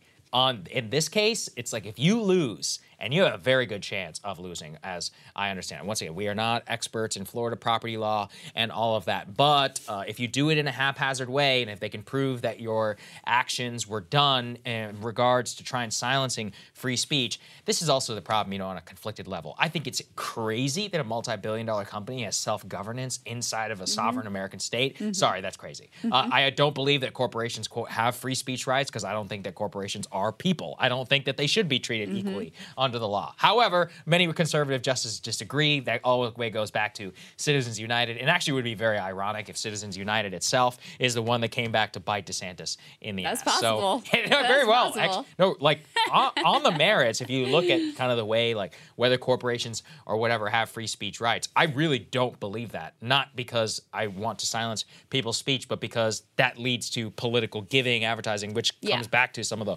woke problems I think we even have in the first place. Put that all aside.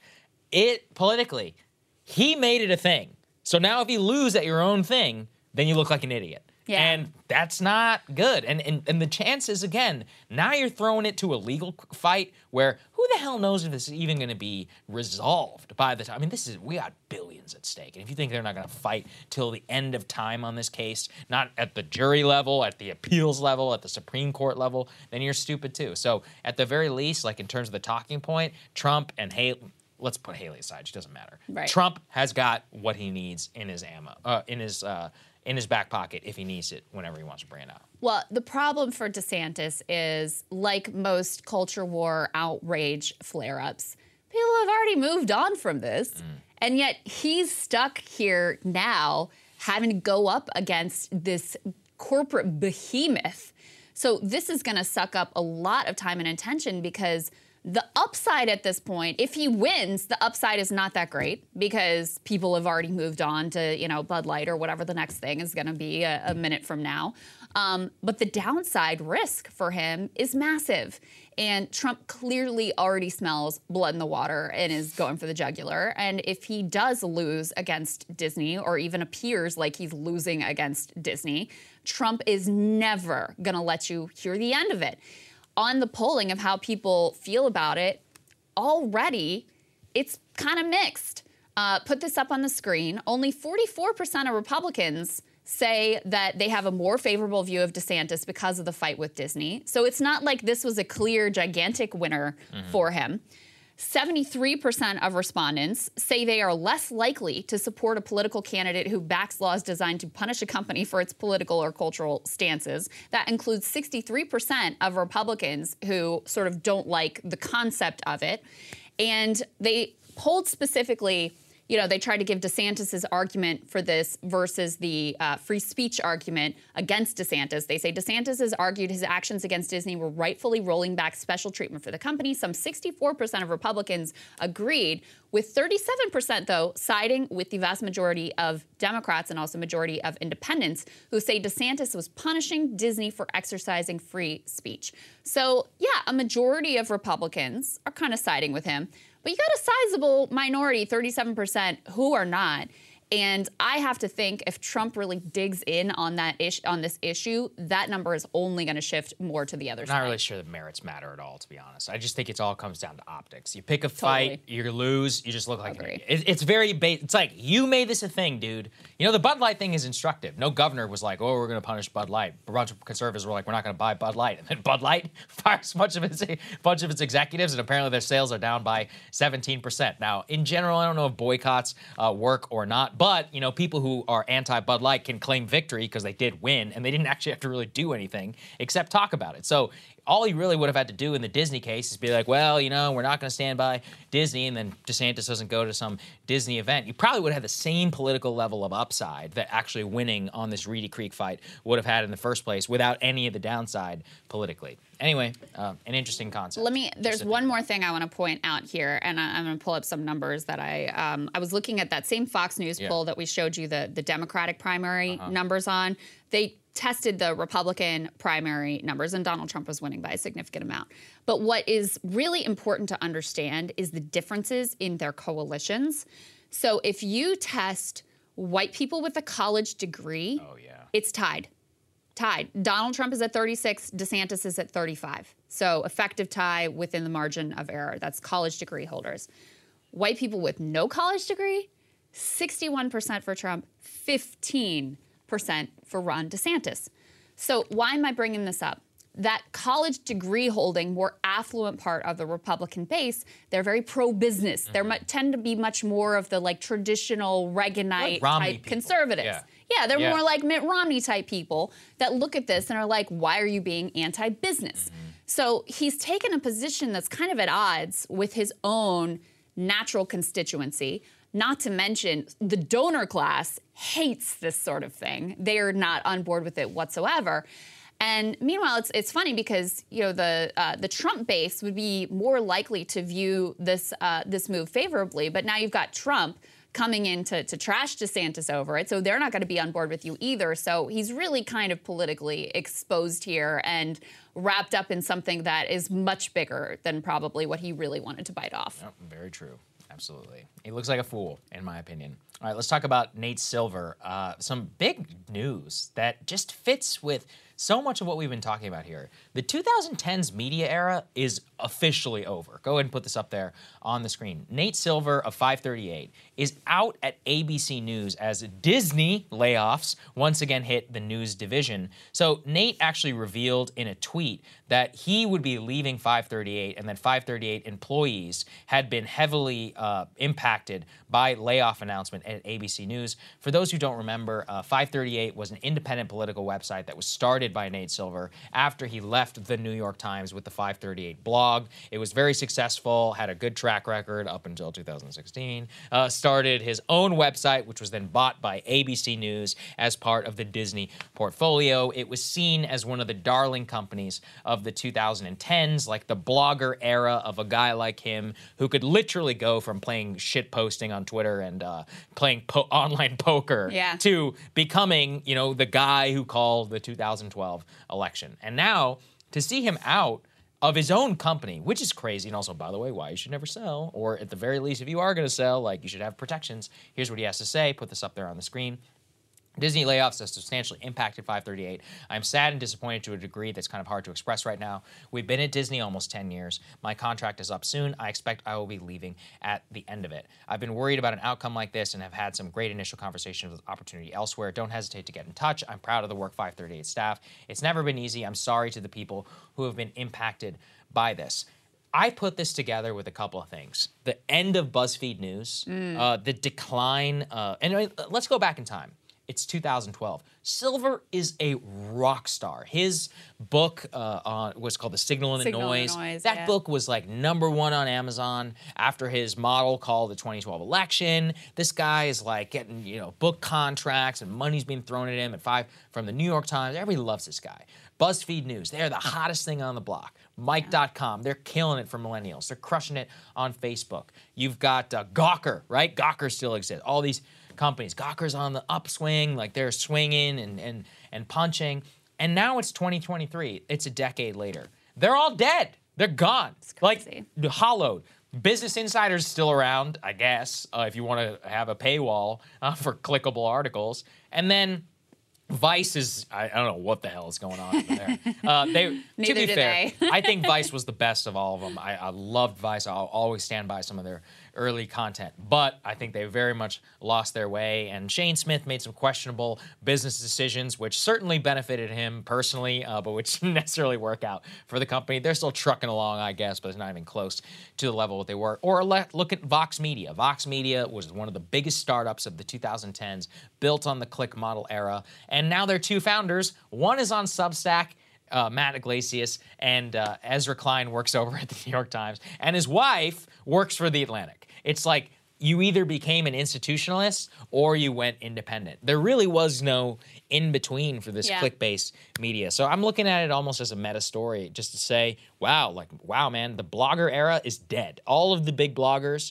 who everybody thought was going to be the new it thing, they went, they, they made the wrong bet. They thought that they could sustain themselves on the click model or in partnership with traditional media, and they got burned. The ones who went independent, they're still trucking along and they're doing okay. Yeah, uh, with regard to this particular di- business decision, and you and I were talking about this, mm. I honestly, from Disney's perspective, I don't quite understand it because yeah, I think it's weird. I- I'd have to know, I guess, more than numbers, but I feel like Nate Silver is a bigger brand than five thirty-eight. Like, if anything, and I have to think the the burn for the whole five thirty-eight operation mm-hmm. would be more than this one guy, even though I'm sure he's very well paid. So I find it a little strange from a business decision perspective. But putting that aside, what all of these companies have in common is that they're built on a business model that just doesn't really work anymore. Mm-hmm. And they were unable to adjust. That's really the bottom line. And some of them, there were ideological issues as well. I do think the whole polling analysis industry was certainly uh, hurt by the unexpected results in twenty sixteen and by the fact that in every election since then, the polls have been off in some significant way. So people just don't look to the polls yeah. as the gospel that they used Nor to. Nor should they. Let's be honest. No, yeah. no yeah. they absolutely shouldn't. Um, yeah. And so I think that, you know, so the core of the Nate Silver philosophy is that this is the thing that you should rely on, that there are models that you can use that can work out pretty well what's going to happen and, and predict these elections. And that theory has taken a big hit from twenty sixteen and really in every election since then. So I think that's part of the backstory here too. Yeah, uh, just, you know, just thinking about it uh, in terms of like the meta story here, I feel bad for him. I mean, I do think he was a genuine talent. Uh, he had some pretty heterodox views, you know, at some point. He was a media critic too in his own right sometimes. Didn't necessarily always agree with him, but he got a lot of people into politics, I'll say that. A lot of people got into politics because they enjoyed tracking five thirty-eight polling. I've seen that too. It's a very, it's kind of like an easy gateway drug uh, yeah. for a lot of people. And I'm sad, I'm sure he'll be fine. Uh, but five thirty-eight was a cool thing. Uh, it didn't work out. I think they made many, many, many wrong mistakes, or big mistakes, uh, in, in terms of their business model, hiring too many people, selling themselves to Disney, uh, being one. But uh, it was it was a cool project, and to watch it die, like, I'm not as gleeful as watching BuzzFeed News die, I guess. Yeah, five thirty-eight is apparently still going to be around, okay, but sure, without yeah, Nate Silver, it's is a really yeah. five thirty-eight. Yeah, and like it's it is funny because I think if he had maintained his independence, they could have shifted to a business model that would work in the mm-hmm. current era where advertising rates just aren't what they used to be and social media uh, distribution isn't what it used to be. Because even though the polls aren't what they used to be, it's still, listen, you only have so much information to go on, so you have to look at what the polls are saying. And then you factor in a margin of error, and hey, who knows, and it's been wrong in both directions in recent elections. So, you know, keep that in mind, take it with a big grain of salt, and here are the states that have been the most off. I mean, that's the way that we've tried to analyze the polls. But it's still beneficial to take a look at his model, to understand what his projections are. And I think there are a lot of people that would have paid to be able to benefit from that service. So I do think there's another universe in which he never sells, in which he maintains it as his own outlet. Absolutely. And but also, some people don't want to be business people. They just, yeah, look, it is a pain in the ass. Yeah, and you some can people ask just, us. you know, yeah. they they want to do the thing they like to yeah. do, crunching the numbers or whatever his his deal is. And they don't really want to be bothered with the H R decisions and the tax system and all of those sorts of things. And it's, um, so yeah, I, I do feel like it is a loss, and I do kind of feel for him because when you've built, this is his baby. Yeah, I know. When you've built that up and then like you're no longer associated, but it's still going to continue on. We know a little bit of what that feels like. I, I one hundred percent know what it feels like. That's really tough. Uh, and I look at the cost of dealing with annoying tax problems as the cost, that's the cost of being independent and being your own boss. Yes. That's basically how it works out. Anyway, Crystal, what are you taking a look at? This week, the current president launched one of the least inspiring Democratic campaigns of all time. He released a carefully crafted video which promised literally nothing in the way of an affirmative agenda with the tagline, "Finish the job." Left unsaid was what job he planned to finish, since there has been nothing in the way of tangible goals or plans since the implosion of Build Back Better. Biden then had the gall to go speak to some unions, presumably trying to put on his pro-labor president shtick, even as his unconscionable actions backing rail bosses over workers has already put to bed any notion that he would ever really stand with workers. Yet in spite of all of the disappointments and broken promises of the first Biden term, within hours of his announcement, Biden's chief rival, the independent senator from Vermont, Bernie Sanders, has endorsed his bid. It's a final betrayal of the movement that Bernie himself created, thoroughly capitulating to Biden and the worldview that he represents. Depressingly, given Bernie's trajectory post twenty twenty, this was not really surprising. Bernie told the A P, quote, "The last thing this country needs is a Donald Trump or some other right-wing demagogue who's going to try to undermine American democracy or take away a woman's right to choose or not address the crisis of gun violence or racism, sexism, or homophobia. So I'm in to do what I can to make sure that the president is reelected." Bernie didn't even make a single demand, didn't force a single concession, at least not that we know of. No demand for debates or renewed commitment to a living wage, union legislation, anything. Bernie instantly bent the knee, and he did it in exchange for less than nothing. It actually gets even worse, though. When asked about other primary challenges to Biden, Bernie actively discouraged others from entering, suggesting that this was the wrong focus for progressives and echoing the media's framing that we should all just accept a coronation of Joe Biden. Bernie said of potential challengers, quote, "People will do what they want to do. I think Joe Biden will be the Democratic nominee and my job, and I think the progressive movement's job, is to make certain that he stands up and fights for the working class of the country and does not take anything for granted." And with that, my friends, you can see with undeniable clarity that the bastards really got him. What do I mean? Well, back in twenty sixteen, Bernie's central and most provocative insight was that the only way to fight an authoritarian demagogue like Trump was through expanding democracy, enlisting and energizing new voters, showing that a multiracial, working-class-centric democracy could deliver on the material needs of its citizens. In other words, it was a thoroughly populist pitch, which trusted in the voters of America, believed they could be persuaded, and that only more democracy could really right the ship. Here he is making that case. You cannot beat Trump with the same old, same old kind of politics. What we need is a new politics that brings working class people into our political movement, which brings young people into our political movement, and which in November will create the highest voter turnout in American political history. This view of politics was actually, and still is, deeply controversial at a time when cable news is trying to convince you every single day that your fellow citizens represent an existential threat. Bernie argued that we should go further than ever to put our faith in them, to appeal to them, to bring them into the process. Bernie's policies from Medicare for All to free college were, of course, different from his opponents as well. But the most vital difference between him and almost everyone else was his belief in populism. This, for example, is what really separated him from Elizabeth Warren. Bernie believed in the movement. Warren believed in the insider game, populism versus elitism. Now, the counter-narrative to this populist approach was argued by Hillary, Biden, and all the rest. They argued that the threat from the right was too dire to leave up to untrustworthy, deplorable voters.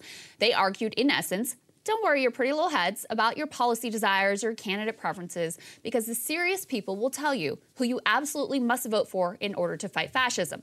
Sadly, that counter-narrative has been very successful. They convinced much of the Democratic base that their fellow Americans were terrifying, racist, and generally evil. They used this belief to justify an anything-goes politics that included rigging the twenty sixteen primaries, rigging the Iowa caucuses in twenty twenty, and the Obama-Clyburn media collusion that foisted Biden on voters in twenty twenty as well, smearing anyone who dissented from this as a fascist or a useful idiot or a grifter or some other terrible thing.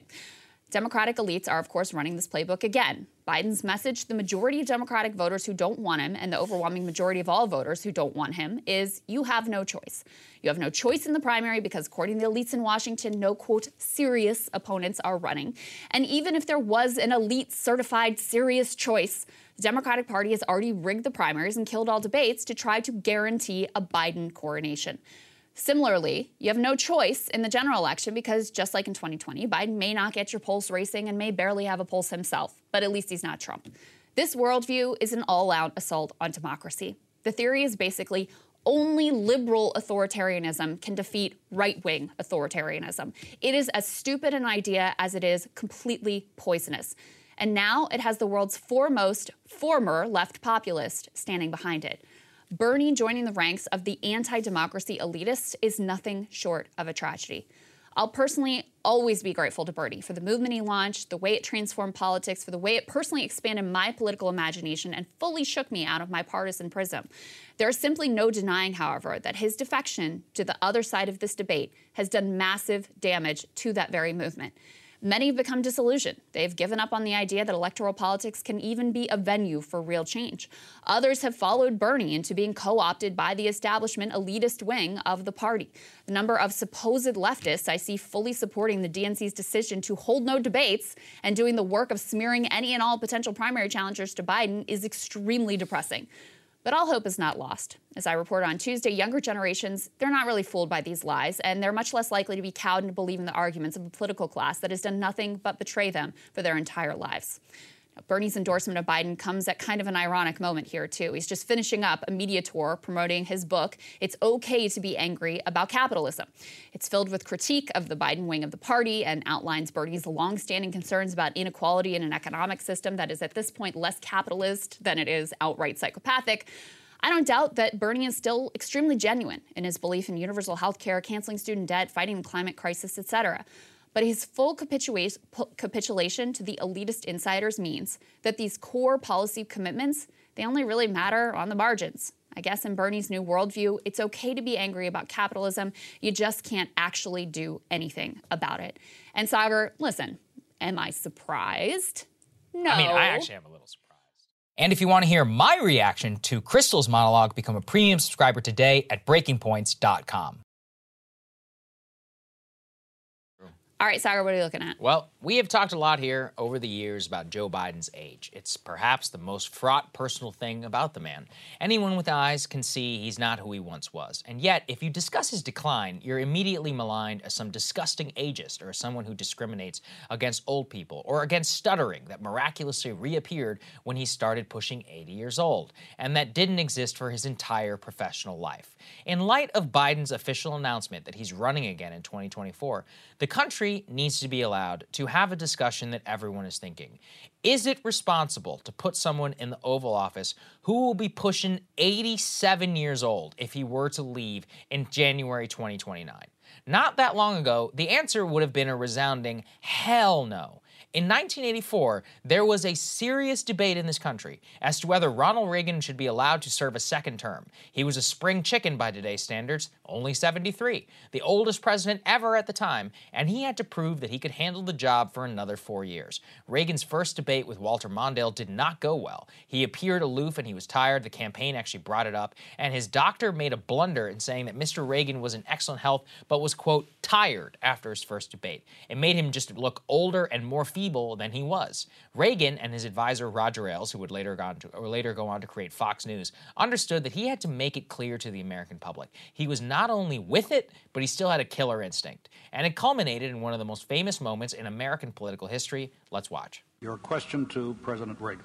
Mister President, I want to raise an issue that I think has been lurking out there for two or three weeks and cast it specifically in national security terms. You already are the oldest president in history, and some of your staff say you were tired after your most recent encounter with Mister Mister Uh, Mondale.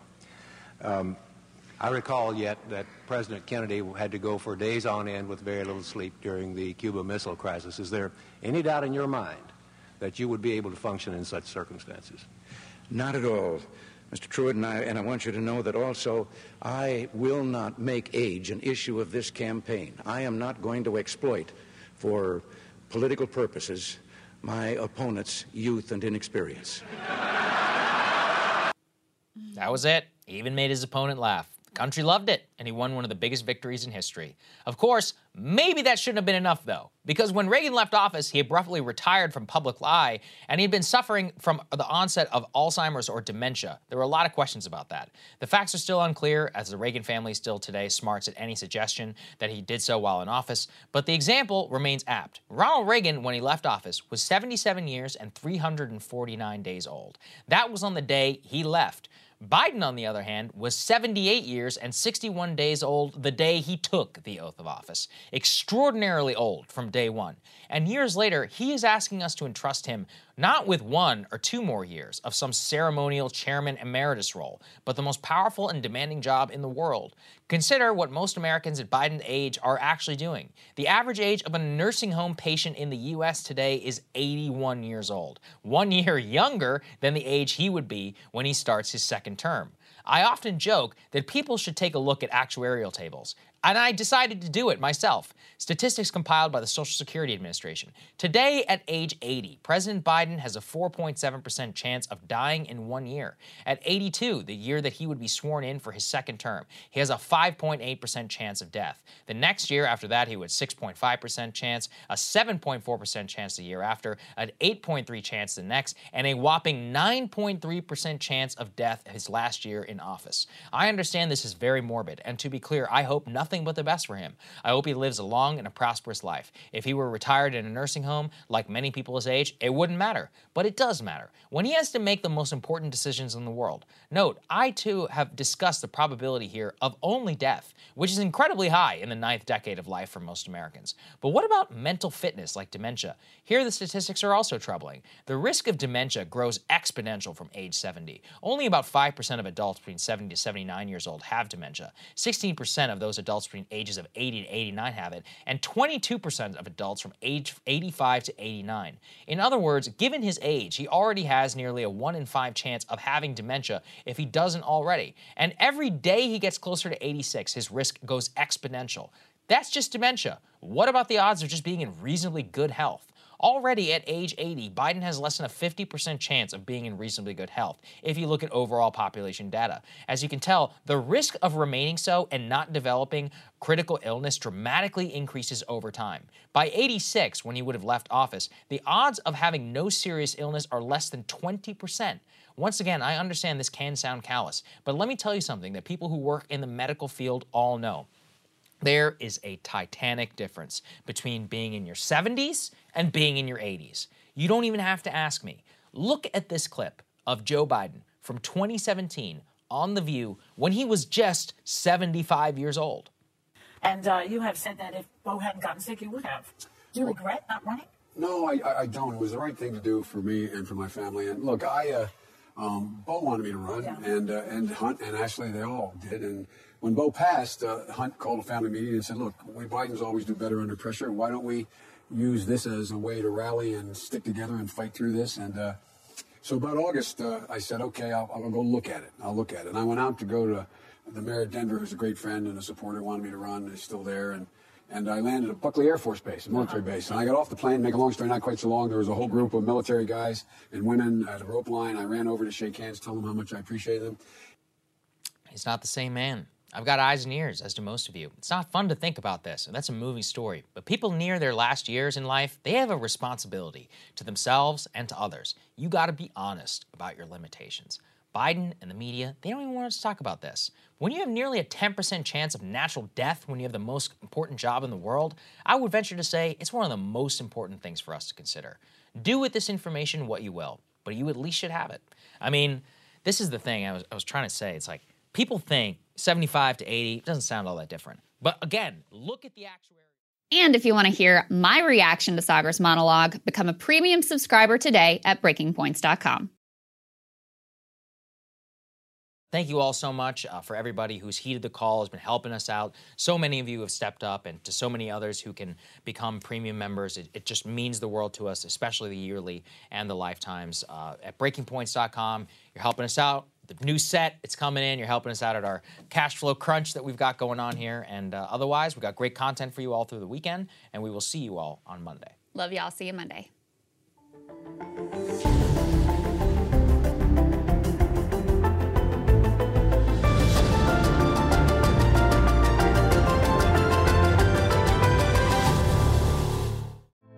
Hey, girlfriends, it's me, Carol Fisher, back with another season of the global number one podcast, The Girlfriends. Last time, we investigated the murder of Gail Katz. This time, we're uncovering the identity of the woman who was buried in Gail's grave for a decade before she disappeared. Join me and the rest of the club as we tell her story. Listen to season two of The Girlfriends, Our Lost Sister on the iHeartRadio app, Apple Podcasts, or wherever you get your podcasts. Get emotional with me, Radhi Devlukia, in my new podcast, A Really Good Cry. We're going to be talking with some of my best friends. I didn't know we were going to go there on this.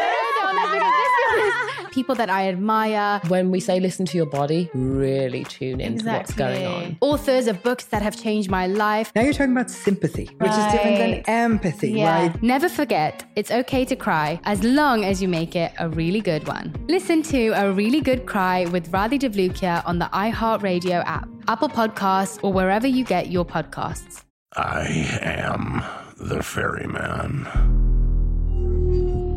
In the shadows of the afterlife, the ferryman of souls guides America's most influential spirits to their eternal rest. Where are you taking me? Are you death? This road is not on any map.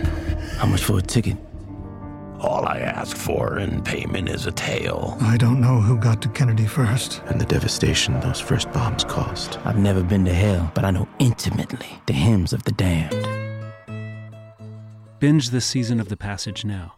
Listen on the iHeartRadio app, Apple Podcasts, or wherever you listen to podcasts.